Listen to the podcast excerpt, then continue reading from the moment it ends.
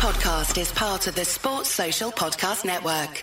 We all take on different roles every day. One minute you're a parent, the next, a chef, or a driver. That's why the Volvo XC40 Recharge is designed to be as versatile as you are. It's fully electric and includes a 360 degree camera, Google built in, and more. Contact your local retailer to learn more or visit volvocars.com/us. The Volvo XC40 Recharge for every you. Some equipment optional. Google is a trademark of Google LLC. Pardew's Hot pants. Huh. Oh, that's where it's at. That's where it's at. Pardew's Hot pants. Yeah! Goodness. Good God. Hello and welcome to Pardew's Hot Pants, the new nostalgia spin-off series from Five Year Plan with a new theme music. Lads, are we uh, are we impressed with the new intro theme tune? Yes. Uh, well, I love a bit of James Brown, so yeah, it was it was lovely to hear that. Yeah, you sort of normalised hot pants somehow quite quickly, JD. Felt a bit risky at first, but now now it's sort of bedded in. Exactly. just run with run with it. Exactly. Yeah, very true. But the Uh, problem we've now got is that Pardew's been sacked by Den Haag, so he might turn up. Still never been relegated. crazy that. Crazy. yeah. Uh, well, if he wants to join us on Hot Pants, then he is welcome to to discuss Hot Pants. Um, of course, I'm Jim Daly, and joining me is Jesse Boyce. How you doing, mate? I'm good, JD. Good to see you again. Good to uh, break up the uh, lockdown routine with you once again. I love it. I think actually that's what a lot of these pods, not just this one, but a lot of the pods we're doing, are becoming for um, our listeners and our contributors. Actually, it's a nice way to sort of break that break break up lockdown and uh, reminisce about Palace. And there's a lot of stuff to reminisce about at the moment. There is, as I just said, it's a bit of a content bonanza for Palace because we always have eventful ends to the season, whether it be um, sort of surviving with the skin of our teeth, as we're going to talk about, or getting involved in playoffs. I think we've been involved, been promoted through the playoffs to the Premier League more than any other team, and um, just we just always have eventful ends to the season. I think that's what we've been struggling with the last two or three years is having mediocre ends to the season. So um, it doesn't feel right. It doesn't feel Palace not to be um, looking forward to those final few games of the season. That is so true. Actually, I'd forgotten we don't have anything riding. Yeah, that's so true. Anyway, speaking of, of a man to whom the phrase "content bonanza" also definitely applies after his superb patron quiz uh, last week, it's Richard Foster. How you doing, mate? I'm very well, thank you, Jim. And I, I like the idea of uh, you know you being the master to unlock the lockdown. So yeah, um, as as Jesse says, it's it's weird, isn't it, that because we are used to having dramatic ends to the season, that's why I think people are going, oh, it's a bit boring now, isn't it? But this is the most successful period in the club's history, going all the way back to 1861, and you know it's that is Excellent. you, you know we need to really you know remind ourselves that we haven't ever been in this position before being in the seventh or eighth whatever it might be season in the top flight consecutively so yes it's fantastic to go into games uh, being a little bit nervous but actually when you're in them they're horrible as we'll discuss in a minute but obviously if you get the right result they're lovely if you don't I'll take you back to 1996. Steve Yes. Claridge Yeah, in a playoff final. yeah. Don't ever want to go through that again. Thanks very much. Me neither. One of one of many games that I've cried at at Crystal Palace, although I was 13 at the time. Um, before we talk about today's game, which of course is Survival Sunday in Hillsborough, 10 years since that game in Sheffield, which saved Palace as a club, really, not just our championship status. And we're going to come on to talk about an athletic article, a really in depth, brilliant athletic article on that. And we've got some clips from past interviews with Shaun Derry and Paddy McCarthy. Before I do that, Jesse, I just want to pick up on Richard's point there and ask you both a question actually. What would you rather have? Would you rather have Palace in constant May big games, be it relegation battles, promotion battles, playoffs, or would you rather be in the situation that we are now, where there aren't isn't the drama in May, but we're having our most successful period? Well, I've always said that, that being a Palace fan is good training for life. It gives you a good you can't have highs without the lows, and, and vice versa. You just it's a bit like you're accustomed to the British weather, right? It's it's it's never good for very long, and it's a bit like that for being a Palace fan. So, as, as- yeah, just to back to that earlier point, it's just it just feels a little odd to just not have go into the sort of business end of the season not having anything to play for. That doesn't feel quite Palace, but I'm I'm quite happy with it. I'm not complaining. It's it's just a little bit um, sort of uh, out of our out of our sort of comfort zone in a strange way. I don't know. It's um, but then and then oh, and then what could be what could be more Palace than the coronavirus just coming to uh, the season where we're looking for a, a complete safety. We were safe by the end of February, and uh, and then this comes along just to give us something else to think about. So I don't know. It's just typical Palace, isn't it? Really. There will be so many clubs doing podcasts now saying, God, isn't it typical Wednesday? Oh, isn't it typical Orient? it's typical Argyle that this coronavirus Yeah, has come yeah. along. I think we'll that. And actually, Richard, as, as Jesse's talking there, we still, I'm thinking that all these seasons we've been up, so, you know, the, the, the Premier League years, last seven years, even when there's been not much riding on games towards the end of the season, we've still pocketed with these big May games. Chris- Istanbul was a game that meant nothing to us, and that was mm. here. Obviously, we had the cup final in 2016. We do still sort of pocket these games in May, but it does feel like the last couple of seasons there's been absolutely nothing riding on it. I think I think I'd rather have. I don't know. I miss the drama, but I think I'd rather be comfortable. What do you think?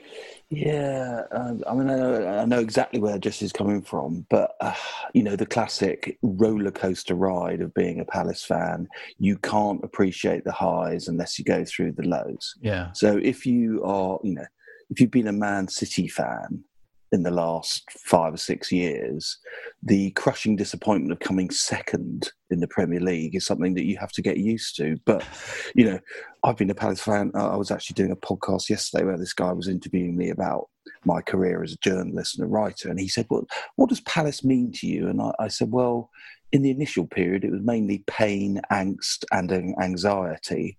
Um, but it's sort of grown a little bit and built into a little bit of joy now and again.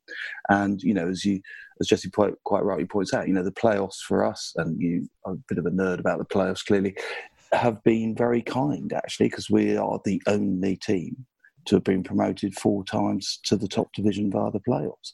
And as I said, I think in the quiz, all in different decades. So 1989, 1997, 2004, 2013, 13, yeah. and all at different grounds. So Selhurst Park, New Wembley, uh, sorry, Old Wembley, yeah. Millennium, Yes, New Wembley. and, and no one's going to take that away from. No one's going to beat that. So, um, you know, the playoffs, and the the May games are just the most tense things you'll ever go through. But if you get through them and you're victorious, it's fantastic. But yeah, let's appreciate these good times because Yeah. we've had some low times. And let's face it, we'll probably have some low times coming again. We've just got to be prepared.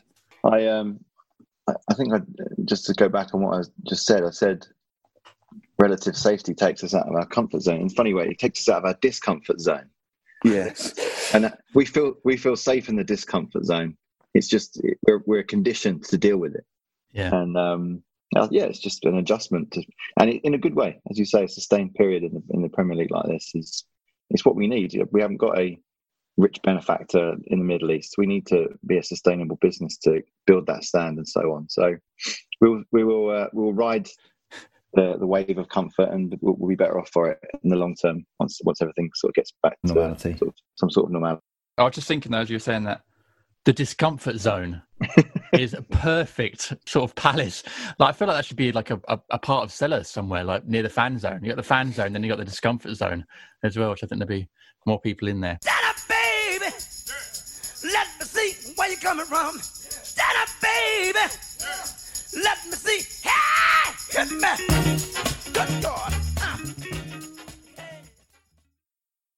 It's time to get your checking account to zero with free checking from PenFed. That's zero ATM fees, zero balance requirements, and zero time spent waiting for your paycheck to direct deposit because you can receive it up to two days early. Open your account with just $25 and see how big zero can be. Apply online today at PenFed.org slash free checking. Early direct deposit eligibility may vary between pay periods and timing of payer's funding. To receive any advertised product, you must become a member of PenFed, insured by NCUA. We are here today to talk about one of those big May games. It's, of course, Sheffield Wednesday 2, Crystal Palace 2, 2nd of May 2010, the 10 year anniversary having just rolled around. And it's been really nice. The last couple of pods, we've been getting memories from various contributors to FYP. We did a pod with the athletic team last week with Matt, uh, Dom, and um, Ed, and they were giving us their memories. We did the main pod with the, the regular guys this week, and there were some great memories there. Endicott talking about all the family going together, Kevin talking about wandering around Norbury, unable to listen to it. Uh, it's it, and I want to get your guys' memories as well because I think every Palace fan will have certain memories of that game. And to do that, we're going to use a very in-depth article uh, from the Athletic this week, written by Matt Woosnam and Nancy Frostick, who is their Sheffield Wednesday um, reporter. I don't need to tell you that the Athletic are a world class team of writers covering every club, including the best coverage of the world's oldest professional football club. They're a subscription website based website and app, and they're completely ad free, no annoying pop ups, just brilliant articles. Welcome to the new home of football writing. And if you visit theathletic.co.uk forward slash FYP, you can start a seven day free trial and receive 50% off your yearly subscription. Now, this article is called Cramped Trains, Ambrose Magic, and Clarke's Toe 10 years since Palace survived. I'm going to go through the day, guys, and I'm going to give you a couple of quotes because they've spoken to some big names on the day. Before I do that, uh, Richard, just give me your memories of sort of the start of the day for you. What emotions were you going through? Well, funny enough, uh, as I speak to you, I was in this room watching it on the television over there. I didn't go to the game. Uh, my wife had gone up to Scotland with my son, so I was pretty much here on my own. And to call, my, I, I couldn't really cope with it. I, have got to say, you need someone with you. I think in the really tense times, yeah. and when you're on your own, I, my middle daughter was here, but she hasn't got a great deal of interest in football, so she was away, and I just remember sitting in here, just you know, when your knees trembled, literally trembled.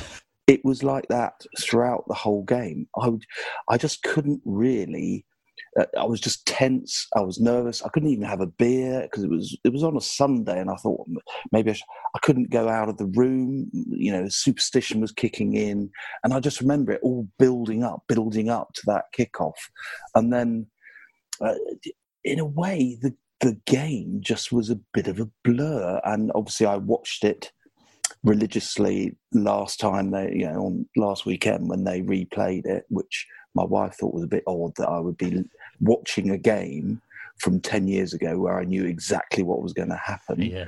But you do forget a lot of the incidents, which I know we're going to come on to. But it, to sum it up, I was absolutely bricking it. And I, I just, because I persuaded my son to become a Palace fan, I didn't want us to go down, you know, because it could have been, as we all know, a disaster and we could have been liquidated and taken off the face of the earth.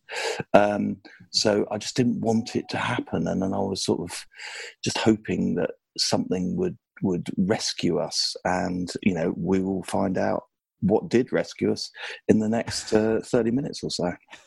Yeah, it was Jesse. I, I went up with Street and my brother Seb, and we spent the weekend up there. Uh, and it was it was one of those weird games where I've been to pre- previous games where Palace have either gone down or stayed up. You know, the Stockport game in 2001. There's the Charlton game in 2005. Yeah. And all those games, you're nervous because something's riding on it.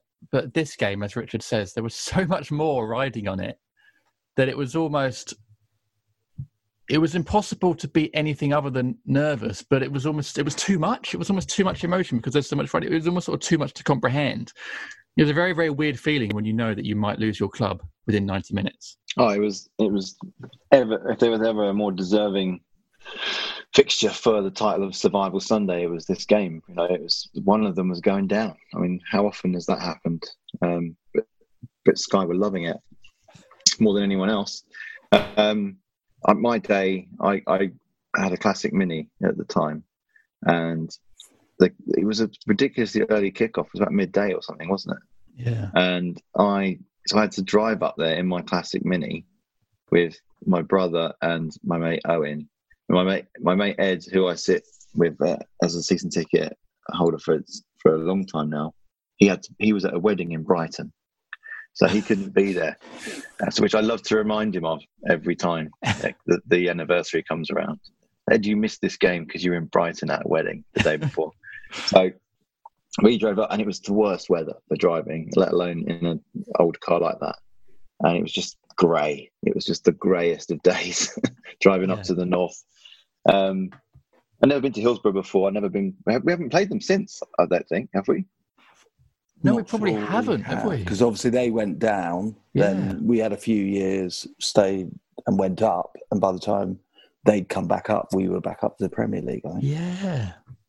I hope we sang "We'll Never Play You Again." That rolled that one out at the end of the game. I can't remember if we did. And so yeah, it was my so it's my only memory of ever going to Hillsborough, and, and um, it just the, the stadium just feels stuck in the seventies or eighties. So it just really felt old school. And my memories of the game, I was in the upper tier. I think you were as well, weren't you, Jim? Yeah. and I was somewhere on the left, and the scoreboard I remember was far on the on the right hand side, and I, know, and I think I saw every minute tick down uh, on that scoreboard, I, and I, like my neck was hurting from constantly looking, craning my left neck to the right to see the scoreboard, just counting the minutes down, and I, I, there was some guy stood next to me. Uh, his name was Graham. I always remembered that, and he'd never he was on his own and he just I had to be here. And he's like, he's, he just basically had a row with his wife to be there. He missed some family occasion. I had to be here, and uh, we obviously I remember embracing with him at the end. Never seen that guy ever again. So Wow. if Graham's listening, that's that was me, and I remember you. Um, but yeah, that the sort of the rest of it. You know, the, I think I, the only pictures I have from that day were from that position, which wasn't great up in the upper tier of the aftermath when the Sheffield fans were charging towards us, and there was a line of stewards, and we were obviously full of joy and watching Clint Hill take them on one by one. That was the only pictures I've got at the end. I wish I took more pictures that day. Yeah, I didn't take many pictures either. The only pictures I've got is one from the start when the balloons were let off, um, and then one from the end where we got the guy in front of us take a photo of me, Seb, and Street. And Seb had brought his Lucky Palace shirt, which is which we used to call Rancid shirt. 'cause it was that mid '90s training shirt that looks like loads of Palace shirts are thrown up on another shirt. I'm sure everyone knows what I'm talking about. And we held that up like we just sort of signed for Palace or something, like some sort of trophy. I don't think we took that shirt to another game. Actually, I think that was it. It sort of used up all its luck on that one day, the lucky rancid shirt. And I've got one more photo of me outside the away end afterwards, sort of arms aloft, outside the Leppings Lane end, which of course brings with it all its own history as well. Mm. I'm sort of arms aloft, looking really happy, which again juxtap- juxtaposed with the history of Leppings Lane is sort of weird. And there's no one else there. So we must have been there for hours after. The, we must have been there for ages. There was literally no one else there. I don't, I don't know why we were there so late after the game. I think everyone just sort of milled out after the game and just sort of what's happened kind of thing. You know, that sort of weird Yeah. post euphoria kind of what's just happened. We saw Mark Goldberg. A little dance with Mark Goldberg, which is very weird. Anyway, I want to take it back to the start of the game because there's there's loads of information in this article, and a lot of it I've sort of heard before, but it, it's good to be reminded of it. Particularly, Richard, that Palace went up on the train and they couldn't afford first class tickets because the club was so broke, but they had reserved seats in normal class, and they got there and all their seats were double booked. Um, so all the players were sitting on the floor of the train going up. They stayed in a terrible hotel, some dodgy hotel just outside Sheffield. And there's a good quote from Paul Hart here. He says, uh, I trusted the players. They were experienced. They were proper men who dealt with things, and I trusted them implicitly. It was excited. I was excited and had no nerves at all. I was worried. I wasn't worried. I came across a group of men who were on the floor a little bit, but ready for the fight. And I read that thinking, yeah, they were literally on the floor of this train going up. I mean, it's very Palace, isn't it? Well, I mean, you, you, it, it's sort of beyond comprehension how that happened, really. Um, uh, clearly, the club was in financial ruins, and you know we could hardly afford to stay in a hotel. And as you say, you had to stay in a really dodgy hotel. And there was also, I think it was in the, mentioned in the article that we'd hired um, a pitch to train on, and uh, and it was waterlogged as Jesse said, it was terrible weather. I think it rained a lot in the second half, not so much in the first. But you know, you didn't even get to train for possibly the biggest game of all these players' lives. And as you say, they're cooped up on a train. I mean, we've all been on a train where we haven't got a seat.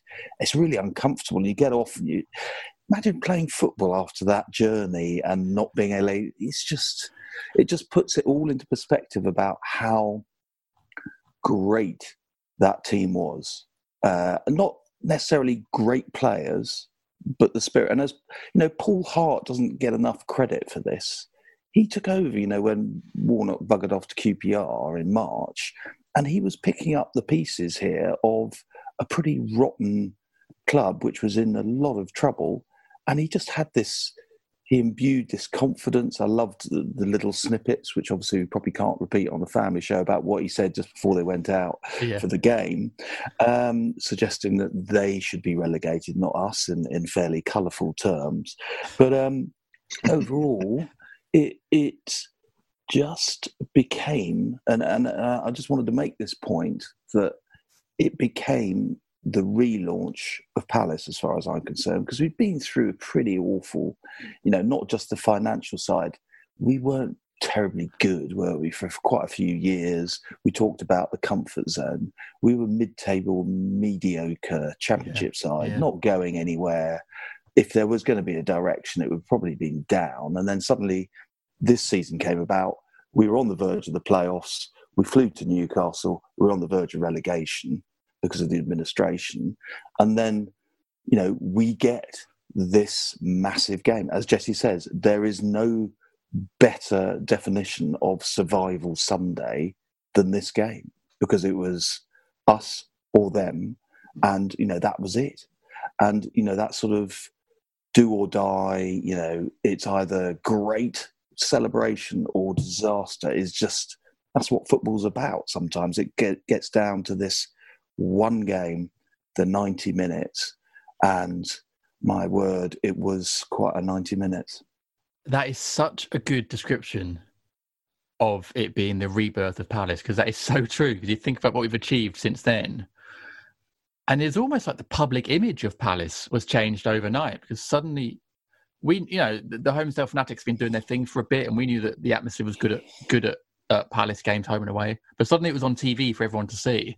And they saw these hardcore fans packing out a ground. They saw this hardcore team fighting for their lives. And I think actually it, it was like a rebranding for Palace in the eyes of everyone else. We knew what this Palace stood for, what it meant. But actually, the whole world got to see this new Crystal Palace, which has then started on a journey that's taken us now to our most successful top flight. So I think Jesse Richard's right. You can almost pinpoint obviously we knew that Steve and the boys came in then, or they were talking about the deal at the time, and then sort of came in a few weeks later. But I think you can almost pinpoint all our current successes that we talk, talked about at the top of the podcast. You know, these uh, the lack of the dramas now because we're cruising in the top flight down to this ninety minutes. Yeah, in some ways, I mean, the holding company being called CPFC 2010 just sort of rubber stamps that, doesn't it? Yeah. Uh, which it, it was felt weird that we would give ourselves such a strange uh, name for the, the official business um, company name. But yeah, it, but it, mean, kind of means more as time goes by because it, it's it is like a like a new beginning ever since then and sort of 10 years on. Um, cpfc 2020 is just a different animal. It's just quite insane what's happened to us and everything that's gone for us. Um, especially particularly when you think if you quite if you're if you're honest amount of risks we've taken in the transfer market when we we overspent on Benteke and then we underspent when we really needed to, and the, the sort of weird loans we've had with Adebayor and Sanogo and Bamford. Like, despite all those things, yeah, we've managed to keep our head above water, and we're just, you know, we're really well set up for the future. Yeah, agreed. And actually, I you're saying about things going our way. I mean, in, in this game, so many things went our way that I think actually, if you're neutral, you would think, well, this is obviously Palace's day. I mean, we'll come on to the Lee, Alan Lee's goal in a minute. You had Calvin Andrew kicking the keeper in the face and not getting sent off, which any other day is a red card. Imagine that today. That'd be a straight red. There were so many watching that game back as Richard did the other day when Palace put it on their YouTube channel. There's so many elbows flying in. Two or three Wednesday players come off with bloodied heads that again, today with VAR, almost certainly Palace would be two or three players down. You had Leon Clarke kicking the boarding after their goal and breaking his toe, their best Mm. player, Mm. coming off. So much went for us that actually you look back now and you think, oh yeah, of course it was going to be our day. Um, that Calvin Andrew thing, Richard, did that come before or after the Lee's goal? I can't quite remember. All these moments are mashed up for me. I think it was, It was before. before. Yeah, it Was was, it? because Lee's goal was sort of midway, wasn't it, through the first half, and that It was and, about 12, yeah, Yeah. 12 or 13 minutes. Which should have been 13 minutes would have been appropriate, wouldn't it? But but as you say, generally, nine times out of ten, you get sent off for that because he didn't just put his foot up; he actually almost took Grant's head off. Yeah. And I think the very interesting thing when you watch it and also reading the Athletic article is Shaun Derry's role in that. Yeah. Because he went straight to Mike Dean and it's mentioned how he does this, he used to do this a lot. And he was talking him through it, just saying, oh, he's just trying to get the ball. You know? And Derry is that sort of character where he is in the ref's face, but because he's the captain, he's got sort of permission to do that. And I think it's a little bit of what we lack actually nowadays is we don't have that sort of person to go in and talk to the ref and you know maybe Jedinak was slightly that but Yeah. you know Luka doesn't do that sort of stuff and, Yeah. and you you need someone almost like your player's spokesperson to be talking to the ref and saying yeah okay. It was a little bit high but you know let's get on with it. And it, also I'd forgotten it was bloody Mike Dean as referee who you know normally you'd think oh, some non-entity and there's Mike Dean was there. But I think yeah the Andrew potential red card would have been a massive moment because I think if he'd have gone we'd have gone. So thank goodness for that. And it, you know it, it became I, I can't again I can't quite remember that incident when I was watching it 10 years ago but it just looks so blatant on that replay. And then and you know what they're like on telly because I was watching on telly. You you see the replay and it gets worse and you go Yeah. oh my lord you know you just accept it he's off and then Yeah. you know through Derry's great uh, diplomacy he, he he managed to stay on We're going to hear from Shaun Derry in a bit when he joined us on Pod 300. Uh, and I was listening back to it this morning, actually clipping it up. He's such a good guest. He says so much. I really would recommend people go and listen to it if you haven't. He's so, so good. And you get that impression, Jesse, actually, of what a good talker he is just from the hour we spent with him at Soho Radio. And and and Richard's right. The role that Derry played, and probably in numerous other decisions that we probably even forgotten about down the years, of a proper captain negotiating your Mm. way. It's like a politician, isn't it, or sort of a barrister or something, negotiating your way through that to get the, the desired result. I think we. It's only looking back now that you appreciate characters like Derry and your Paddies and Johnny Ertls, Alan Lee, who we'll come on to in a minute, scored the first goal. Those characters actually make a team, and they made that team, didn't they? I couldn't agree agree more around a captain behaving like that because I, I don't think even Jedinak was that good at that. Jedinak was great at everything else you'd expect in terms of a leader of men and um, taking control on the pitch, but I don't think he was particularly good at um, confronting referees. And, or even, I don't think he even protected Wilf when he needed it. It was Damo doing it, right? Yeah. So uh, well, we have sorely list, sorely missed that kind of um, sort of quality in a captain. But it just Derry's had such an amazing. I, mean, I agree with you on the podcast too that he did with us. That was fascinating listening, and I could have listened to it twice the length. Um, imagine he played for us in the 2003 2004 final, the Millennium Stadium. Yeah. Started the game because Julian Gray got sent Yeah, off. left mid. Yeah, really odd. Then went to Leeds and came back, and then found himself in this situation. So he's probably better placed than anyone to kind of really understand the ups and downs of being a. It's literally one huge up and one huge down there. The, sort of pivotal games he's been in for us. Um, but yeah, it's. Um, I think I think it's it's just amazing to, to see those characters and even add Ambrose to that, and then you've got the the weird misfits like N'Diaye as well. It's just, a, just sort of, what a motley crew. Did we lose Moses that season? Yeah, Yeah, he went when uh, we went into administration. It was the first move. Yeah. And Jose out. Fonte as well. Fonte, yeah. What what an incredible roller coaster! Very much so. Um, let, let, us come on to the first goal because obviously uh, Alan Lee heads us into the lead with an absolute, I mean, bullet, the definition of a bullet header from an Ambrose corner, and he's he's interviewed in this piece, and he said I connected really well. It was one of those where you just know no one is stopping it, and then when you get that feeling when you go bananas. I remember Darren Ambrose goes on about how I bundled him away a bit harshly for the celebration because I didn't know what I was doing. In that moment, I could have lifted a car. Nothing will be as good as the feeling when I scored that goal. Yeah, Richard Alan Lee is one of those weird players, isn't he? Where I don't particularly have massively fond memories of him, but that goal was massive, and it was such a classic centre forwards header. It was beautiful. What what a bullet header!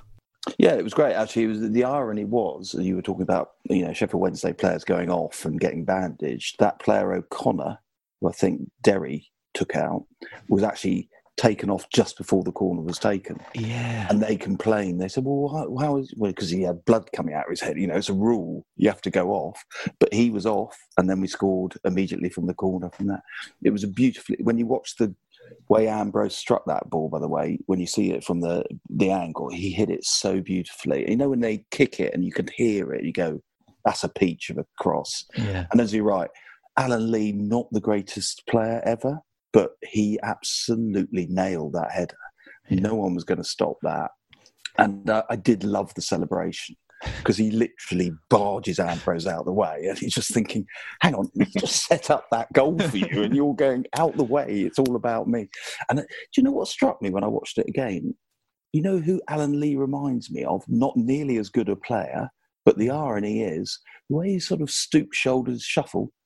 Try Chris Waddle look at it again. He does Ooh. move like Chris Waddle, and obviously Chris Waddle did play for Sheffield Wednesday. As I say, Waddle, slightly better player, to go on to Marseille to win the Champions League, whatever it might be. Alan Lee, that's his greatest moment. I can't remember many others. Alan Lee will love you for saying that if he ever hears that compared to Chris Waddle. Yeah. Um, I know it was a couple of years later, wasn't it, than when he elbowed Jedinak in the face? Was that a couple of seasons later and sort of tarnished his reputation That was little the bit? year. That was the year we went up at Huddersfield away. Yeah. Oh, yeah, that's right. Wasn't it in the tunnel? He did it was that? during a Or was game, it- That was on I the- think. on- It was Yeah. actually on the pitch, was it? Okay. That's when Jedi had to start wearing that mask for a little while afterwards. Oh, yeah. That's right. Did that tarnish his reputation for you, Jesse? Yeah, I was at that game. I drove there on my own because I just got a new car. And I You weren't in your mini then, Jesse? No, I, I, I upgraded. Um, so I just got a new car. and wanted to test it out, so I drove it to Huddersfield, and uh, it was awful that game. We played terrible, um, and I, I remember that. And Holloway was the most irate I think he's ever been after that game because there was no inkling of an apology. I think from Alan Lee. Yeah. um, and it just felt weird that he would do that. He would not, you know, care about his, his legacy in, in Palace minds. It just felt very odd, the whole thing. Um, Yeah. yeah, but an odd memory that one. But I remember that watching the. Um, what was great about what rewatching the game last week was you learn a few tip, a Came few back. tidbits or a few memories from the commentary. And after Alan Lee scored, he said that's his first goal in 19 games. that sounds about right. Not exactly prolific, was he? I'd forgotten that. Where, of course, Ambrose, who we'll come on to in a minute, scored his 20th goal of the season to uh, pretty much seal it for us. Obviously, in between that, there's the Leon Clarke goal, which my memory at the time was he definitely fouled Butterfield. And then there's a quote from Butterfield here saying, Hindsight is a great thing, but if I was put in that same position, I'd do the exact same things. He doesn't go to clear it, he sort of like takes a touch. Mm. If I knew it would lead to a goal, I'd have kicked it out of play. That was me as a player, my decision making. My decision at the time was to draw my foot back and kick the ball away. He kicked my foot, and I ended up kicking my own leg. That's exactly my memory of it, Richard, as well. It's definitely a foul, wasn't it?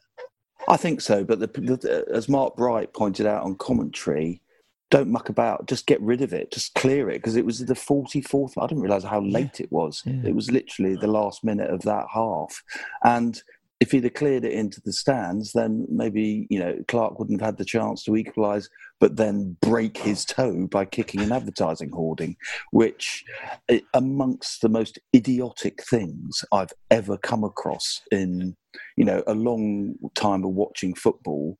And good on you leon clarke because as you say he was probably their best player and the biggest threat.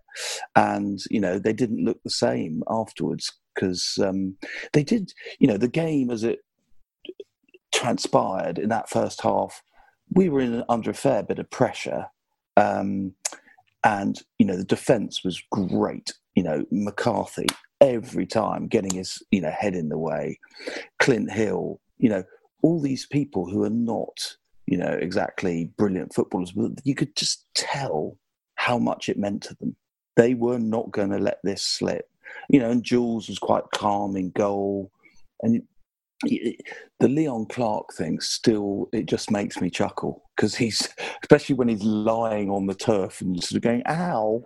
And you say mm, how did this come about leon? It's because of your idiocy. And you know he's showing his foot and it's bleeding and say yeah that's down to you buddy no one else. Yeah there's some good quotes in it from darren purse who was playing for wednesday saying all the players look at him going what why is he on the floor what's happened and there's a really nice photo in the article of the second he's kicking the advertising hoarding.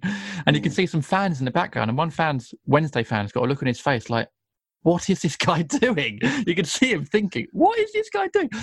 It was weird, Jesse, but it's almost like we had to let him go through the scoring the goal, fouling Butterfield, to let him have this moment of madness, which in a way actually almost contributed to, to us getting the result. It was a great finish, wasn't it? A really good finish.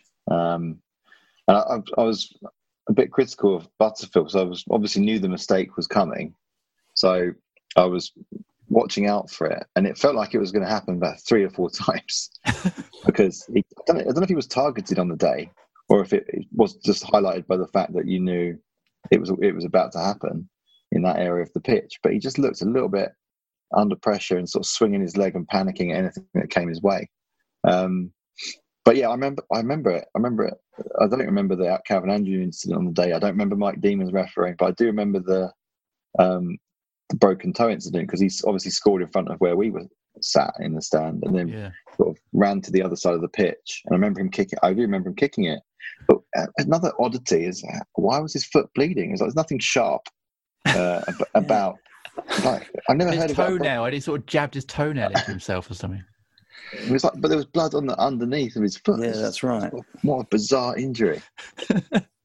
Again, very sort of pal- well, I say very palace. So we're Wednesday fans talking about it this week, saying it's very Wednesday.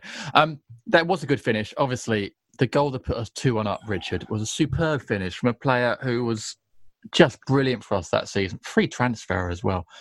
Darren Ambrose rolling in.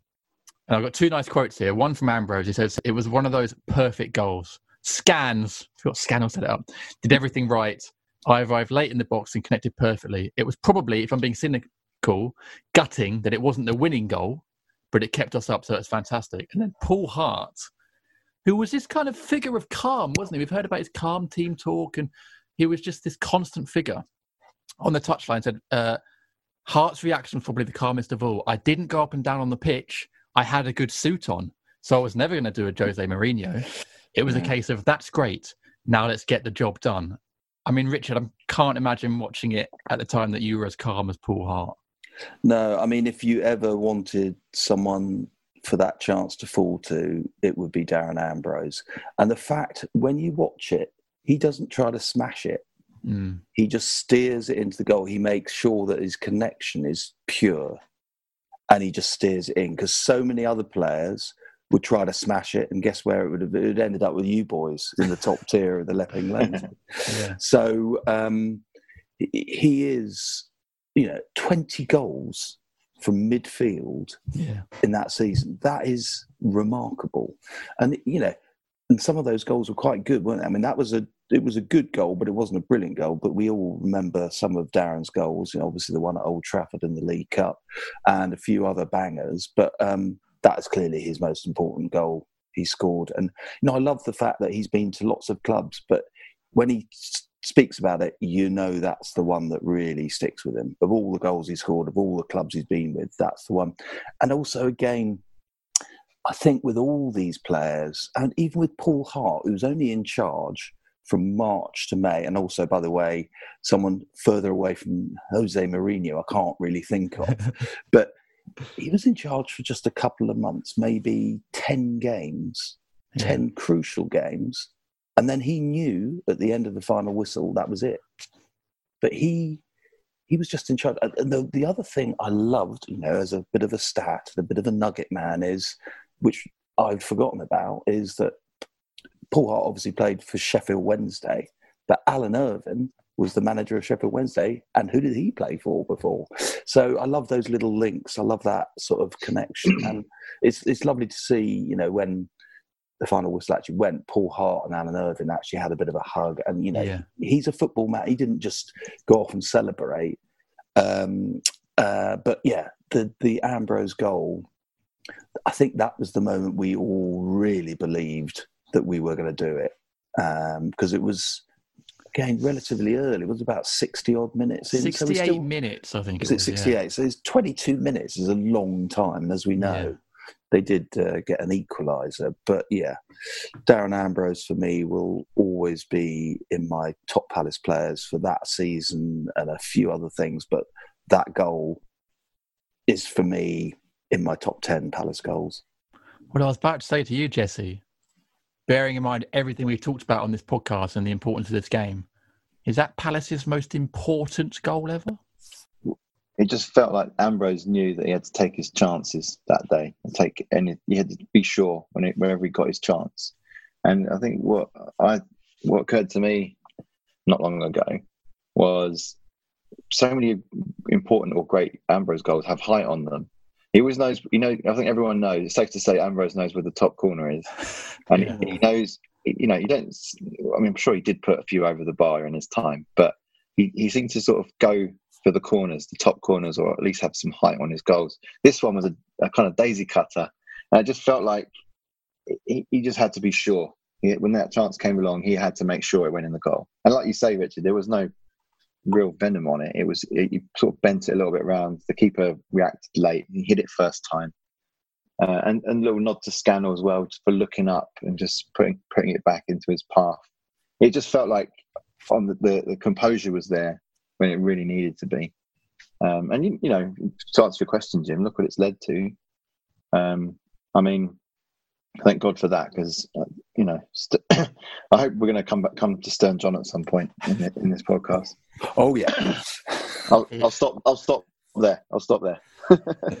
Uh, I was going to come on to the Stern John miss next because watching that game back again, I can't quite remember the Stern John miss happening at the time, but watching it back, Richard, I hadn't appreciated how close it was to going in. I thought it was that he'd shot and it hit the post and gone wide or something. It rolled across the goal line because Grant gets a hand on it and sort of like slows it down, hits the goal line. I think it's Darren Purse comes in, tries to clear it, almost like kicks his own goalkeeper. It, it it's a bobbles on, and Ambrose has stood there having not really followed up, thinking it was probably going to go in. And if he took one step earlier, probably could have smashed it into the net for uh, three one. Would that have been or Mm. three two, and 3-2. finished it? Bizarre couple of minutes, and that was Stern John's last kick for Crystal Palace. I mean, what a way to go out! Was it really? God, yeah, no, I, I really developed a big hatred of Stern John after that moment. I mean, very unfair because obviously he did score a few goals for us, and, and, and I think Watford away was one of the most important. Derby, he got the equaliser away at Derby. yeah, yeah. But um, it, it just uh, that is one incident I do remember from the game because I just thought, what are you doing? Please, you are two on one with the keeper. What are you doing? You've got the best striker. He's just scored a brilliant goal. Just square it to him. It's all over. It's all over. But as you say, I had that. Uh, uh, I imagined it was just a pretty poor shot, but actually Grant did tip it onto the post, and it just trickled along the line. And as you say, Purse was going, "Oh, well, I better clear this." But did you notice he actually cleared it back to the keeper who picked it up? So Yeah. Mike Dean, that was a free kick because that was a back pass. That was a back pass. So that should have been a free kick. But then you know, because I think it was it was uh, probably in the 90th minute, was it, or very Yeah, very yeah, late?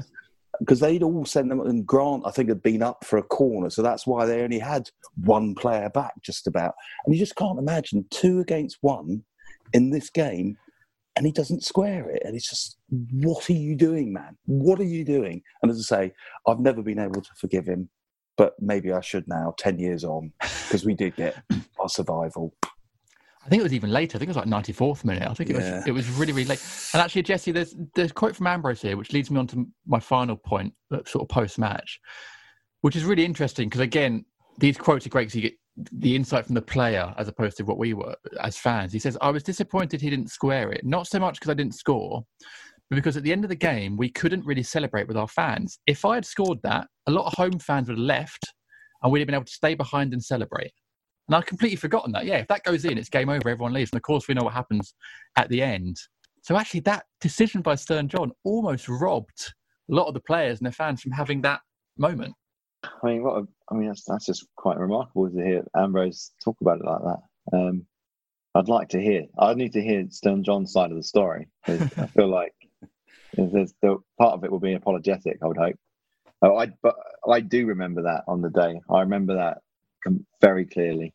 And something else I should mention is my housemate at the time was living with one of my friends that I've met traveling was a Sheffield Wednesday fan, and he wasn't at the game. But I remember coming back to London. We went to the pub, and uh, he, he, I think he sort of, he was one of those people that was expecting it to happen anyway. So he was, he was fine about it. But it was just like it just had everything and more, except maybe. It, no, it didn't have everything. If Mike Dean had got his red card out, which he is not shy about usually, maybe it would have been a bit everything. But yeah, I hadn't really thought about it in terms of we didn't really get a chance to celebrate with the players properly. And now I feel like we were robbed. Uh, I think about it that way. Yeah, because we, I mean, obviously, then final whistle goes, and there's the some Palace fans get on the pitch, Richard, then loads of Wednesday fans, and the Wednesday fans sort of goading the away end, even though they've got relegated. It was very weird, and Palace fans have got the moral high ground, but they're still sort of stuck in there. And then some of the players are still there. Ambrose is doing a post match interview and then has to cut it short and run down the tunnel. Sean Scannell says it was just stood there. Says I didn't care. I wasn't scared of any of that. I knew nobody would touch me. He just stood there. Some of the players are running off. Then Clint Hill is sort of windmilling through the players, trying to through the fans, trying to get through. He gets a few punches on him. It's just madness, wasn't it? What a mad way to end a game. I know. Well, say, I was watching it on television. I, I and I've seen uh, scenes like that before. I remember going to Man City once, and we uh, years and years ago, we beat them and I'm not sure how. I think they had a keeper sent off, and they, they, were really angry. I mean, really angry. And this was at Maine Road.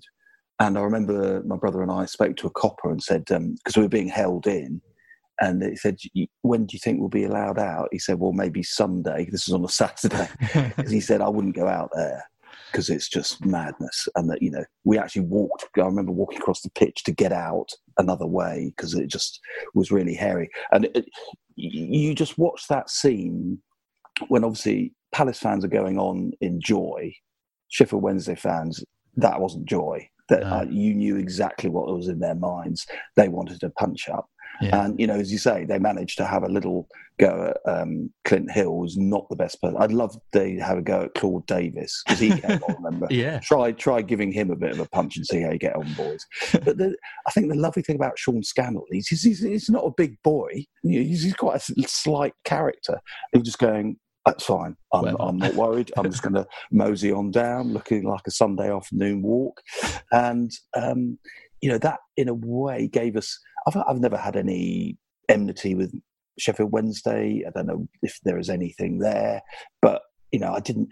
You obviously don't like to see that because that's just like old school, and you just, as you said, you know, there's a history with the Leppings Lane end, and it just horrible reminders of you know that terrible time in you know English football yeah. and hooliganism. You know, and obviously hooliganism was nothing to do with what happened at Hillsborough at the Liverpool game.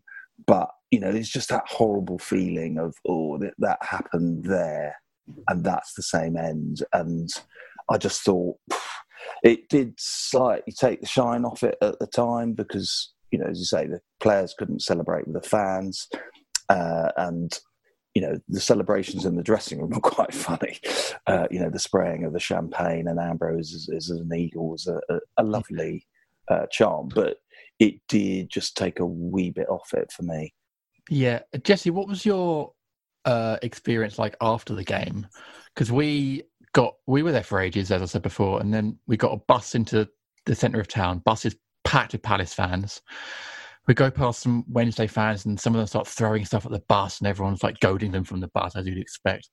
We get into town, we walk into a bar, and it's filled with Sheffield United fans. So we get welcomed in the bar like absolute kings. People are buying us drinks. It's like being rock stars. And then, and we actually then stayed up there that night and went back the next day. And we were very tired. I said this on the main pod. It's a very draining experience. So actually, we didn't stay out that late because you're just so tired emotionally from the day. What was your experience like after the game? Did you, did, did you see any scuffles or anything, or were you back in your mini and back home? Pretty, pretty much. Um, I think I, I, I relate to what you just said though. Um, after the game, they had that sort of delirium. It was a bit of shell shock, wasn't it? Uh, Like Yeah. what just happened. I think you said that. I completely relate to that. That's that was my overriding memory. And the, the streets were quiet, and we were aware we were walking past Wednesday fans, um, but we had no colours on. We just kept our heads down. Um, made it back to the mini. Was parked in some industrial estate over the, over the dual carriageway. Got stuck in some traffic and just as I say, went straight back to London and went to the, the local back in London to kind of celebrate. It was just yeah, it was just a, a sort of feeling of job done and uh, don't want to go through that again. And had to call Ed in Brighton and let him know what he'd missed while he was at the wedding. So um, yeah, pretty uneventful for me. It sounded like you had a little bit more of a C3PO moment. um, yeah, and even on the way home, there was more drama because obviously uh, Sean, is it Danny Butterfield, and one more, Paddy Paddy, McCarthy, were- yeah. got mobbed in the service station, which which we'll hear actually from uh, both of them, I think, later on in this podcast from their clips, which again is sort of very Palace. I want to end this part before we go into the clips, though, Richard, but just a quote from Paul Hart because again, you're absolutely right. He was like the kind of um, you've seen the movie Shane, the Western movie Shane? He's a cowboy and he rides into town, saves the, the day, and rides off into the sunset. And it's that classic cowboy narrative that you can never hang around in the town. You always come in, save the day, and you ride off into sunset. You can never stay. And that's exactly what Paul Hart did. He was our Shane. He rode into town for 10 games, saved the day.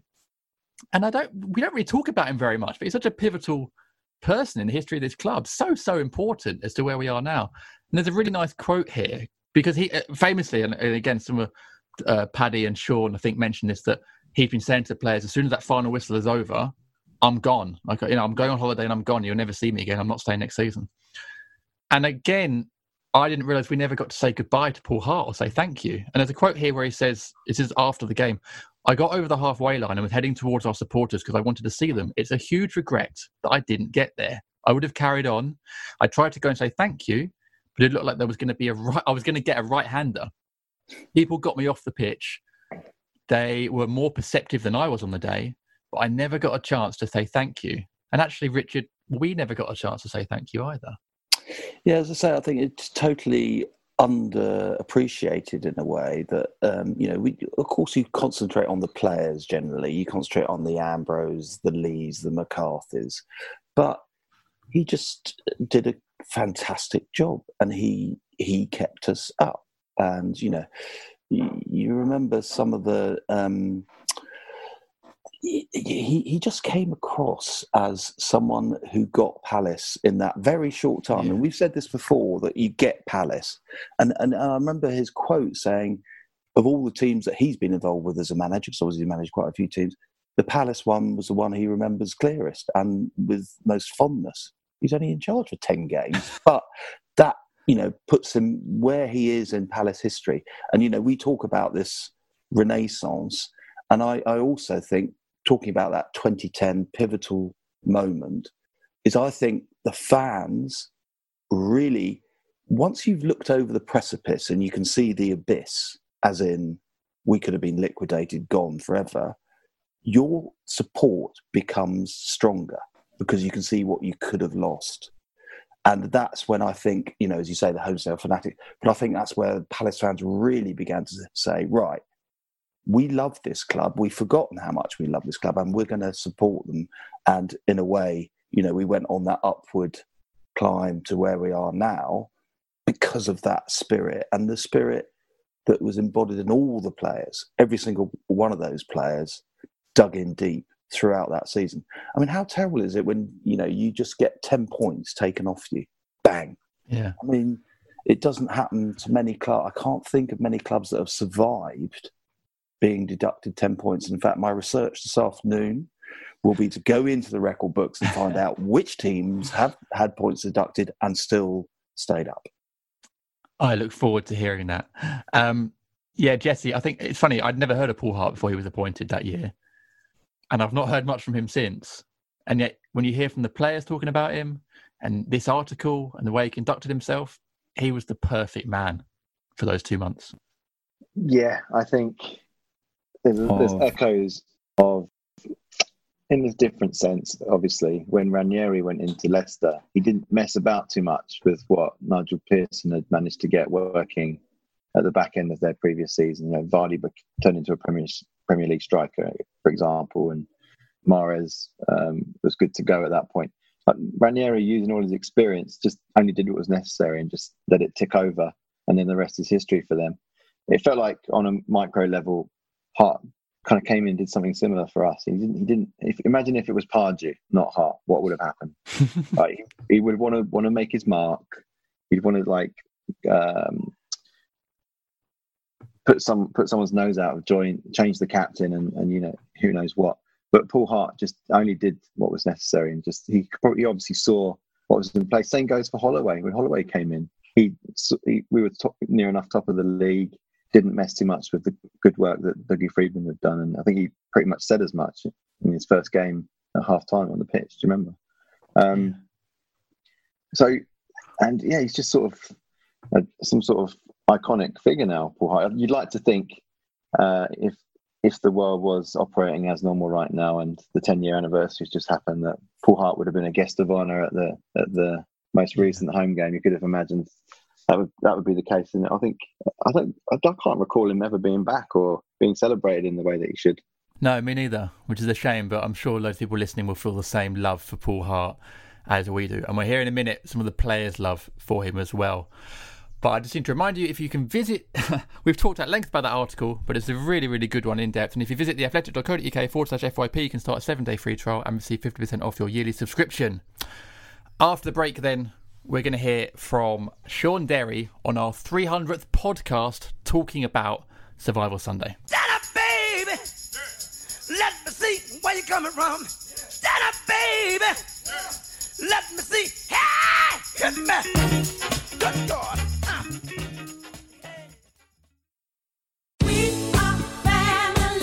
Toda buena fiesta comienza con un buen outfit y tu próxima cita es con JCPenney, en donde encuentras de todo para cualquier ocasión. Ya sea elegante o casual, tenemos puro estilo para ti. Desde vestidos, trajes, colores y estampados, de marcas como Liz Claiborne, Worthington, Stafford y J. Ferrar. ¡Ay, no olvidemos Thereabouts para los chiquitos! Descubre lo último en la tienda o en jcp.com. Estilo de pieza a cabeza para donde sea que vayas. JCPenney. And then we, then we come to Hillsborough, Yeah. you know, which is another, another big game. And that season, though, you played every minute of that season, didn't you? Every game. Yeah, I mean that season was just. So the heel was presumably better by then. yeah, I mean the, the the heel was, you know, that I'd, I'd gone past that moment, but we I think at one point we had some. I mean, after that infamous flight up to Newcastle, you know, we we ended up about two weeks later with about thirteen senior pros, you know, because one or two had left and Victor had left at that moment, and we had to rely on younger players through the academy to just make the bench. Um, and I did. I ended up playing all all the minutes, every single game. And listen, did I play well in every minute? Absolutely not. But you were injured though. You did have, you had a bad shoulder. Yeah, I'd I- I'd dislocated my shoulder, and um, you know, Paddy had Paddy had done the same, and um, he he was struggling with his shoulder. I was struggling with mine, and we ended up having these operations, um, which you know, which settled them in the end. But when you're in administration, and we had characters like we did, it was just we galvanised, and it was like it was it was such a tight group. And we, we, we had to do the job, didn't we? You know, you, well, you got to you, do the you really got that being a fan as well. I mean, the fans, we, we all, everybody Yeah. got behind the club. I, th- I think we we talked on the pod like seasons afterwards. We almost missed that six months because I don't think there's ever been a closer bond between a set of fans and a set of players. When we talked about you earlier, individually having a bond with, but that whole team Yeah. and the the fans just we felt like the same people really. Absolutely, and rightly so. You know, everybody made such a massive mark on the end of that season. You know, the fans were right behind us, and yeah, you get disgruntled fans and supporters and players and relationships. You know, uh, not all positive, are they? But I don't think from entering administration to coming out on that final kick of the ball at Hillsborough, I, I can't recollect ever seeing a fan get on any of the players' backs Hmm. because I think everybody appreciated that we was all in it together. Did you know Paul Hart from Nottingham days, or No, I didn't know. I mean, Paul arrived. Obviously, oh, that, that was bizarre in itself. A switch of managers. Yeah. And Paul came in, and I and I remember he took me into his um, manager's room, and he just said, "Listen, I'm going to be leaving on the the after the final game at Sheffield United, uh, Sheffield Wednesday." you said that straight away. Yeah. First thing he said to me, he said, I'm here only until Sheffield Wednesday. I've been given a job to do. Yeah. I've got to do it. He said, and we need the likes of myself and one or two others to help him because he didn't know the group. And, but but again, you know, Paul Paul was just brilliant for the group. He he, he was just such a calming influence. Yeah. And, you know, his team talk before Hillsborough I've heard about this. Yeah. was just fantastic. I mean, he come in looking like Doctor Dolittle. he had this checkered suit on, and we cracked up laughing. He had this old, like, kind of medicine um, briefcase. You know, like you see, yeah. like on Downton Abbey. Yeah. I'll call the midwife. Yeah. And the gaffers arrived, and we're like, "What's going on here?" And he went. If I can remind you, lads, I've told you I'm going to be here only until the last kick of this game. And he just said, But this is the biggest game. We're here now. Yeah. We're here. We've got ourselves here. Fair credit to everybody who sat in the room, and you know, he's he, he was such a mild mannered guy. But was that the right character that you needed then as a group of players? Yeah, I think we did because we we were- we were crazy. Yeah, you were. We were, you know, we you were all mad for it, weren't you? we, we, we, we were just we was in it. We was in the moment you know. We had we had these we, we had this kind of like um we used to have this sing song before the game. Every single um game we'd put you know the, the the speakers on. And even when we come out i don't know someone might have said this but when we played up at newcastle and ended up losing 2-0 i scored one of the most ridiculous own goals you'll ever see. But prior to that up at st james's park it's the old fashioned dressing rooms with like pylons at the top, you know, these pipes. And I remember Johnny Ertl lying on these pipes at quarter three, singing "Tonight's going to be a good night," and Newcastle players looking in, thinking, what the hell's going on there? "Who are these guys who are playing here?" And I think my song was "I'll Walk 500 Miles." And, you know, we had some crazy songs that, and and Paul Hart just used to laugh at us. He used to he used to say, "I've never met anyone like you lot." What was the mood in the dressing room when you were at Hillsborough just before walking out? You know that. I mean, I know you had the talk and everything, but the mood as you players was it like we are going to do this? Were you just, or was it like the the worry and the panic that if you don't, then that's it. You you might be out of a job. Oh, I mean, I mean, I mean, I don't know if you The could club could have, that. the but club could have gone on. Club could have gone. Yeah, I mean, that's, that's what I mean. You would have been out of a job. we was we I, I was rooming with Danny Butterfield and we got a knock on the door in our in our hotel which listen footballers generally stay in nice hotels before games. Mm. This wasn't a nice hotel. It wasn't you know it was kind of on the I think it was on the edge of Barnsley. We travelled into Sheffield. I mean those who come up on the train with us I mean mm-hmm. the, the, it, the fans will remember we didn't even have like a specified carriage. Where, where normally you do as a players. Yeah. I remember our lads sitting on Gatorade tubs in, you know, because it was so busy. Yeah. And um, so we knew, obviously, we knew things, we knew, you know, we knew things weren't right. But we knew as well, James, that it was a pivotal game. Yeah, yeah, you knew that. yeah. You know, it was a monumental game. It, it, it was a game that could define you, Well, it was, and we got you all told as that. individuals as much as the team. Well, Dougie was one of the coaches, wasn't he? Dougie Freedman, obviously coach alongside alongside Paul, and he came and knocked on our door, and he he said, "Listen, I, I need to speak to you. You know, I need to need to speak to you and and Butts, and you know, we saw." It wasn't just us. There was five or six other lads waiting in this um, kind of courtyard, and he just took us for a little walk. He said, "Look, you know that it's it could go today. The club could go, basically. So No, no pressure, lads. no, no, but but it was good from Doug because I think if he didn't trust us, he wouldn't have told us. Yeah. right. And Dougie said, "Look, we trust you, and you've got to lead this afternoon. And there's only five or six of you who could really lead, and you'll have followers." And it was a great talk. You know, we, we was only out there six or seven minutes, but it was. I, I remember the talk being pretty intense. But I was all right with intense. That was fine. But is it difficult when you when there's so much riding on a game to go out there and just play your game, or is it always on your mind even when you cross the white line? you need a strategy, don't you? You know, you need a game plan, you need a strategy, you need you, you need players to do their jobs, and we were organised. You know, Paul had worked on us, and we'd worked on each other, and we knew that we had a game changer in Darren Ambrose. Yeah. You know, we had a little bit of luck on the day with Leon Clarke.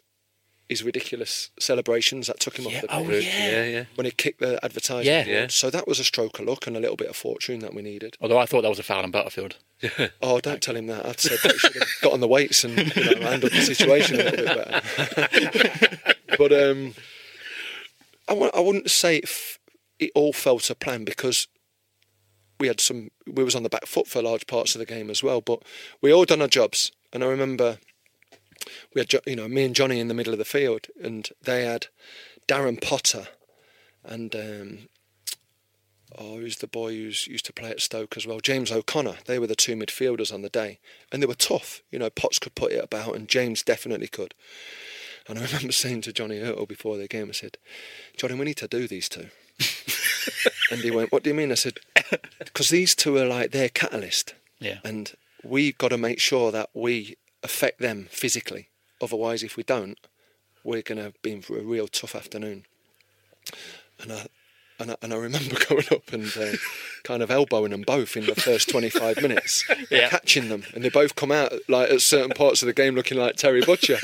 and I looked at Johnny and went, give him a little nod. And we just we just knew that we had Yeah. them. Yeah. Like John, Johnny was mental in his own right. He really was. He'd shout like the most bizarre things on a pitch. Like what?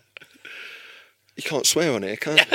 Obviously, We can bleep it. we'll But, but we had we had, we had like our fitness coach at the time was Chris Short, and Shorty is was and will continue to be the best fitness coach. And one of his um, one of his kind of war cries every morning was he'd jump into the gym and he'd go, "Come on, you f***ers, let's go to war." and it was like. and it was like it was so funny at the same time. And on the pitch, that's what Johnny was shouting at, at Hillsborough. And it, Was he? we were Brilliant. laughing. We were laughing so hard. It was just a great. What, I mean, what, what, what, what, what a day! And can you remember your exact feeling as the final whistle went? Was it just relief, elation, job done? Emotion, wasn't it? Yeah. You know, if you, uh, you- I think, I think I cried. I think Well, there we was tears. we yeah, we we were We crying. You know, yeah. we were crying. Not only had we recognised, and it was, and it was recognised that it was such a monumental game, but you know, I had a, I had a two children at home. Yeah. My wife was at home. You know, they they look at dad to go out, and you know, thankfully, we had an option again to Yeah. still be employed. Yeah. And um, again, the club had a football club to support. Yeah. You know, and it, it, it, it had its why back, and uh, uh, and we very nearly lost it. We really did. We've had a lot of questions from listeners around that, um, but I want to read this one out from Ebo. Hi, he Ebo. says, I just want to thank Shaun for a signed shirt from that Sheffield Wednesday game. He gave it to one of my mates who did his windows once he heard I was a, for- a fan. Thanks, Shaun, for that victory and the memento. We didn't do the inside of the windows, mind. Just on the outside, which I want my shirt back. And on the way back, there was this infamous moment you touched on earlier in the uh, service station toilets. Yeah. And there's a video of you and Paddy and I think Yeah, Matt- Butts coming out of yeah, the yeah. toilet and everyone. Yeah. What it was, yeah. well, I mean, again, because you didn't know what was the what was the end of ninety minutes at Hillsborough. We didn't know if we had a bus to take us back to Hills, back to London. You know, you just didn't know what was happening. Anyway, um, Joe, my wife, she drove up and she um, she, she took um, a little golf up and was waiting in this um, car park outside Hillsborough. And thankfully, we'd won. So I texted her, I said, go and get the Fosters in the back of the car and she could drive us back. And by the time you're four deep in Fosters, the inevitable is, is waiting Yeah. for you. So we needed a loo break. And we walked into this toilet with nobody watching us, and we walked out with about a thousand with a rapturous round of applause and singing songs about us, and we was like, oh, "What's kind of gone on here? You know, this is this is mental." Yeah. but do you like those moments? Do, do, do, you find those moments when sort of fans are involved awkward, or, or I guess the moment of the day? Do you embrace it? I think as well. I mean, at various moments, depending on where a player lives, you know, at certain moments you'll find yourself not on the team bus. You'll find yourself at service stations Yeah. because you're so hydrated after a game that you do need to go to the loo. Yeah. And you'll always encounter either your fans or the opposition's fans or somebody else's fans. Yeah. So, I mean, we've had we had situations where it kicked off at, at service stations where other fans wanted to like go to war with you. And you're like, this is this is bizarre as well. I'm just going, I'm just going to the loo here, mate. You want to you want to sort us out? And it's like, but yeah, they are they are pretty they are pretty bizarre moments, aren't they? They are. Yeah. So, and obviously, my one of my overriding memories for that Sheffield Wednesday game is Clint Hill on the pitch afterwards, Brilliant. trying to celebrate with Oslot down the end, and then the stewards come in and sort of block everyone off, and then there's Wednesday fans on the pitch trying to take him on, Yeah. and he's not not not falling for it. He's taking them back on as well. What a mad! I think you came out maybe and sort of Just after, yeah. did something about Yeah, I was thinking, where is he? You know, we we had about nine players in the dressing room afterwards. Half of them was out there, you know, e- either looking after Clint. I think I can remember. I'm sure Clint was being interviewed at one point, and somebody threw a punch at him, and Nick Carle pushed him out of the way. You know, and. Uh, Things like that was taking place, and Clint arrived back in about 20 minutes later with just this pair of shorts. yeah. And we was like, uh, but he was angry. So Clint came in angry. I think because the overriding thing is because if because they didn't win, they went down. went as down, well, yeah, yeah, so it wasn't just us saving the game by drawing the game, saving the careers of everybody in the club. They actually went down. Because I remember getting going down to the to Sheffield train station, and loads of Sheffield United fans were all there. They hadn't they hadn't even been to their own game. They were all so happy that they bought scarves off us, hats. They were buying Crystal Palace merchandise. because They were so happy because we'd relegated Wednesday. What was uh, an day. angry Clinton Hill like? Well, we saw it every day in training. so kind of, Clint, right? Clint, Clint was the best, right? Clint, Clint's for me just one of the best guys. Anyway, take away what he is as a footballer and now as a as a coach, but he found a way of winning everything. Clint. And if he needed to cheat, he'd cheat. so when it come to races, like you know, like when you have your sprints or whatever it was, because he knew he weren't the quickest, he'd start early, and he would never touch the touch line at the top, and it used to wind me up. and mate, you're cheating. Yeah. He'd go, no, I'm winning. and in his head, in Clint's head, Yeah. he would do anything to win.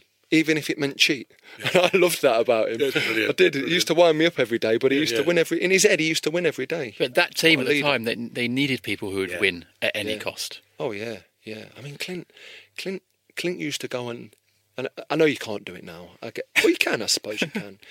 But if there was a real tough opponent, rather than head the ball, he'd go and head the back of his head, just to let him know, Just let him know he's there. mate, you're in a game this afternoon. Yeah. He'd find a way of affecting his opponent because he was a five foot eleven, bordering on six foot centre half, four inches shorter than y- y- your modern centre half, and he wasn't blessed with pace. But he found a way of getting through. He was just what what a leader! What a leader! What, and a good player as well. You talked earlier about having five or six leaders on the pitch in that team. Most fo- football fans now would probably say they'd kill for one or two leaders of the ah. team, let alone five or six. I, I- just think that I just think that's just um, a representation of modernism, hmm. modern people, modern mod, the modern game. You know, modern society. You know, back in the day, we needed to sit and talk and look at each other in the eyes, didn't we? You know, hmm. to have a conversation. You know, there was many times where if if a mobile phone got kind of taken out of a bag on a on a on a match day, you know, whether you're travelling on a bus or on a train, we go put your phone away. What are you doing? That's rude. Yeah. So everybody was in it together talking. Now, you've got to find it. I, as a as, as a manager and as a coach now, I've got to find a way of now communicating in this modern language, mm. which is obviously through social media, a lot of it, and Yeah. through mobile phones. People are different now. But you need everyone, I guess, certainly on a match day, to be on that same page. Yeah. Be buying into it, with no phones or whatever. Yeah. Whatever you do, everyone's got to be with you. Well, it's culture. It, it, it, it's now finding a culture that benefits everybody. Um, and every culture is going to be different, you know, and there's going to be rules and there's going to be stipulations that are at football clubs up and down, you know, up and down the country that, but you've got to find a way. Yeah. You've got to find a way. And if it's no mobile phones in canteens or on the buses, then it's no mobile phones. You, They're the rules. Stand up, baby. Let me see where you're coming from. Stand up, baby.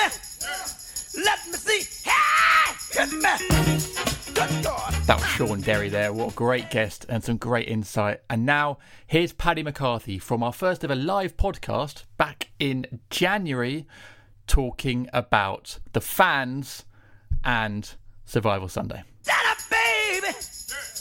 Let me see where you're coming from. Stand up, baby. Let me see. Hey, hit me. Good God. I'd, I'd say for for a number of reasons, probably the the the team that we went to Sheffield with, um, to Hillsborough with, yeah, for a number of reasons. Just the, the characters in there, um, the the mentality, the focus, the changing room beforehand was like a was like a, a nightclub. Um, we had. We yeah, actually, was- we uh, certainly went to a nightclub after the game, didn't we, Paddy? Did we? Yeah. Johnny Ertl was there, remember? I don't remember, but people Yeah, keep yeah, telling yeah. me about it. Yeah, Yeah, we, yeah, we- yeah. Eh, listen, if you can't celebrate after a game like that, Oh, you, yeah. when when can you celebrate? We And- certainly celebrated the draw. Yeah, there you go. Yeah, yeah. we celebrated a few more days after that as well. So it was. No, that was probably my favourite team. It was just when when you're in the change room and you look around and, and you, you see players left, right, and centre that you know are going to max out and give it everything. That's that's a powerful feeling. Um, and we had that in abundance. And you had players not getting paid um, who didn't down tools. And I, I think when when you look back at, there's not many teams that go through administration, um, get deducted ten points, and you have players that are getting not getting paid. Um, we had young lads struggling to get get to work because they couldn't put petrol in their car. But it just kind of galvanised everybody. I, I remember the atmosphere at, at Selhurst Park was against Peterborough after the Newcastle game, and that was just a powerful atmosphere. It was like the whole club just came together, and I think the momentum has just continued on since that that game. Yeah, 'cause- yeah.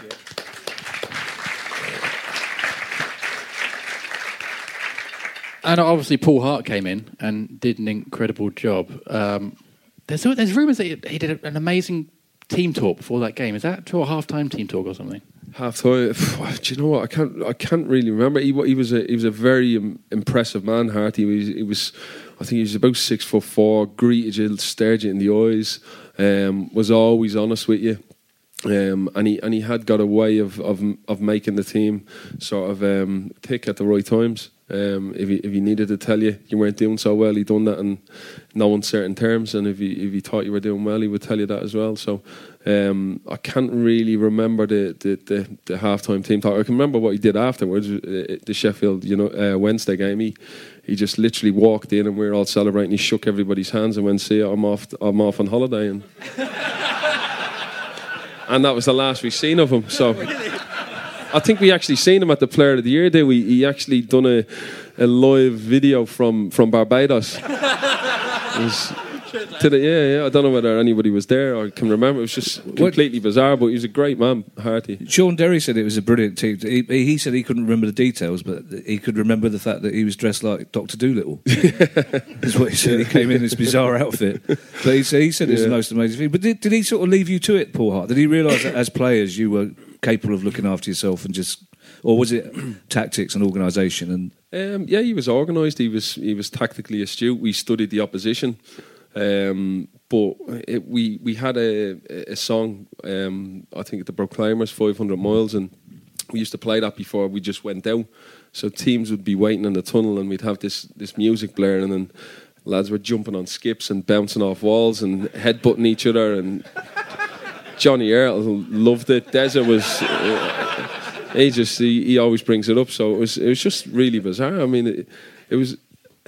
I think um, when we went to Sheffield, their fitness coach said to our, our fitness coach, "What's going on in there? Like, are they not, are they nervous?" And he says, "Yeah, they're normally a little bit louder than that." so I think the, oh, the whole team is is you, you get the information. I think the most important thing as a player, you're sort of programmed into just performing.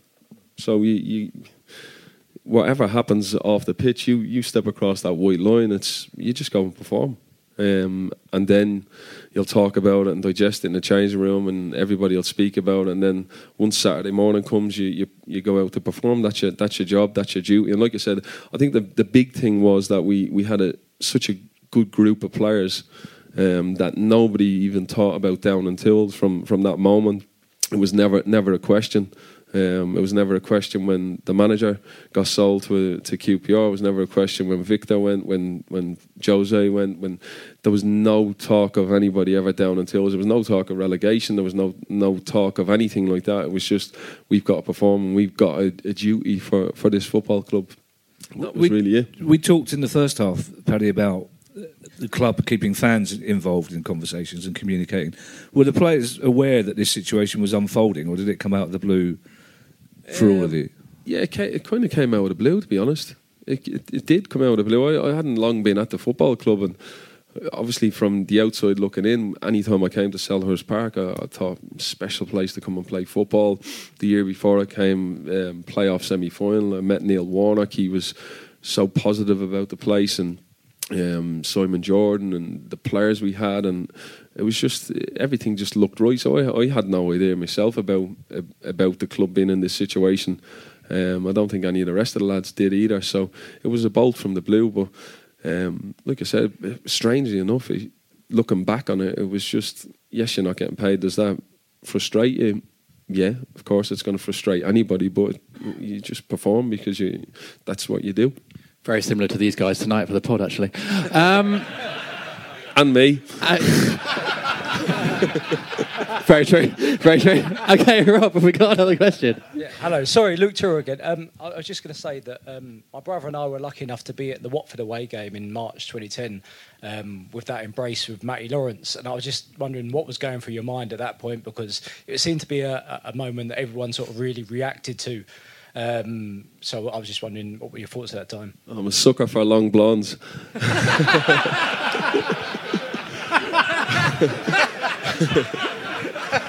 no, I'm only joking.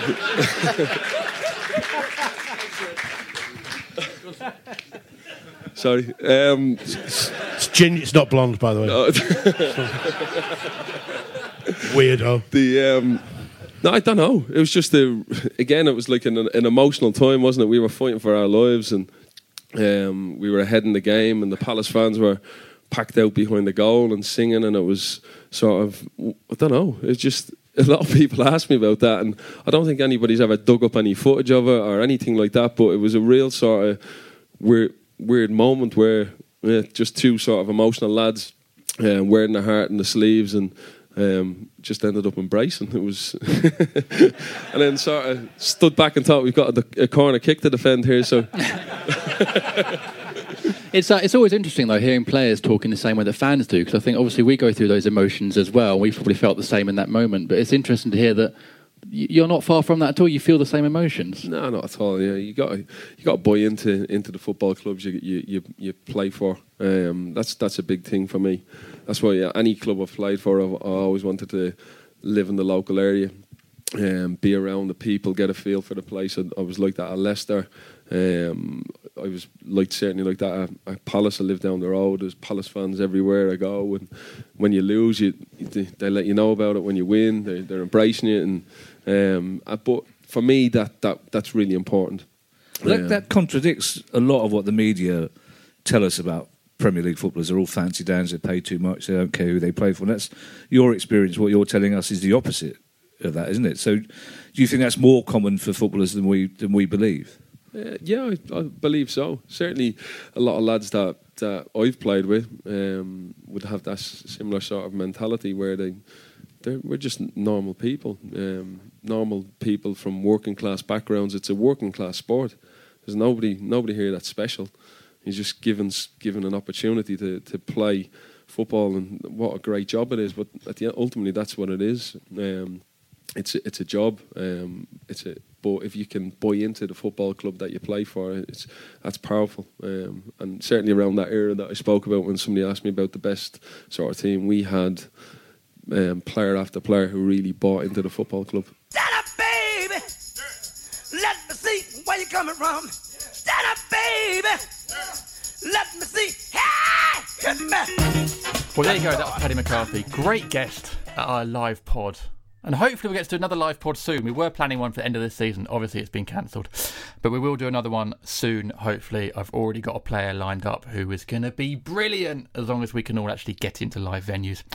Lads, it's been an absolute pleasure going through this game with you and hearing your stories. Uh, Richard, thank you very much for uh, delving into the past with me again.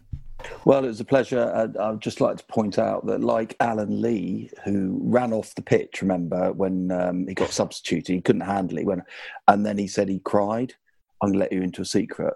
I cried like a baby after that game. It was just sheer relief.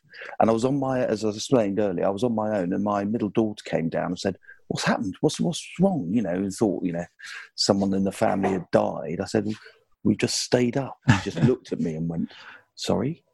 Um, so yeah, it's um, it's it's weird when you watch something on television that is so important rather than being at the game. You guys are at the game, so you have a different uh, view of it, a different experience. But it will always be there, and it'll stick in the memory. And as I say, I think it's the platform for the rebirth of our club.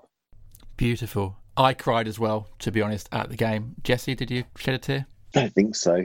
Oh, Uh, it's I, so I think it's just more in disbelief, more in disbelief, to be honest. Um, but yeah, it's it is a golden moment in our in our history. It's just like Stockport, really, and all those other crucial May games that we've come to um, look back on fondly. As you can see from the amount of time, amount of stuff Palace are putting out right now on their channels. So, yeah, what's next? What's the next one? It's the Brighton playoffs. Brighton playoffs, yeah. Another big May game. Uh, guys, it's been so good talking to you about this game. Thank you so much. Uh, I'm really enjoying these Pardew's Hot Pants episodes that we're doing. Uh, and there'll be plenty more to come. So thank you for listening. We really appreciate it. Uh, stay safe, and we'll be back soon on the FYP podcast. Me. Good God. Ah.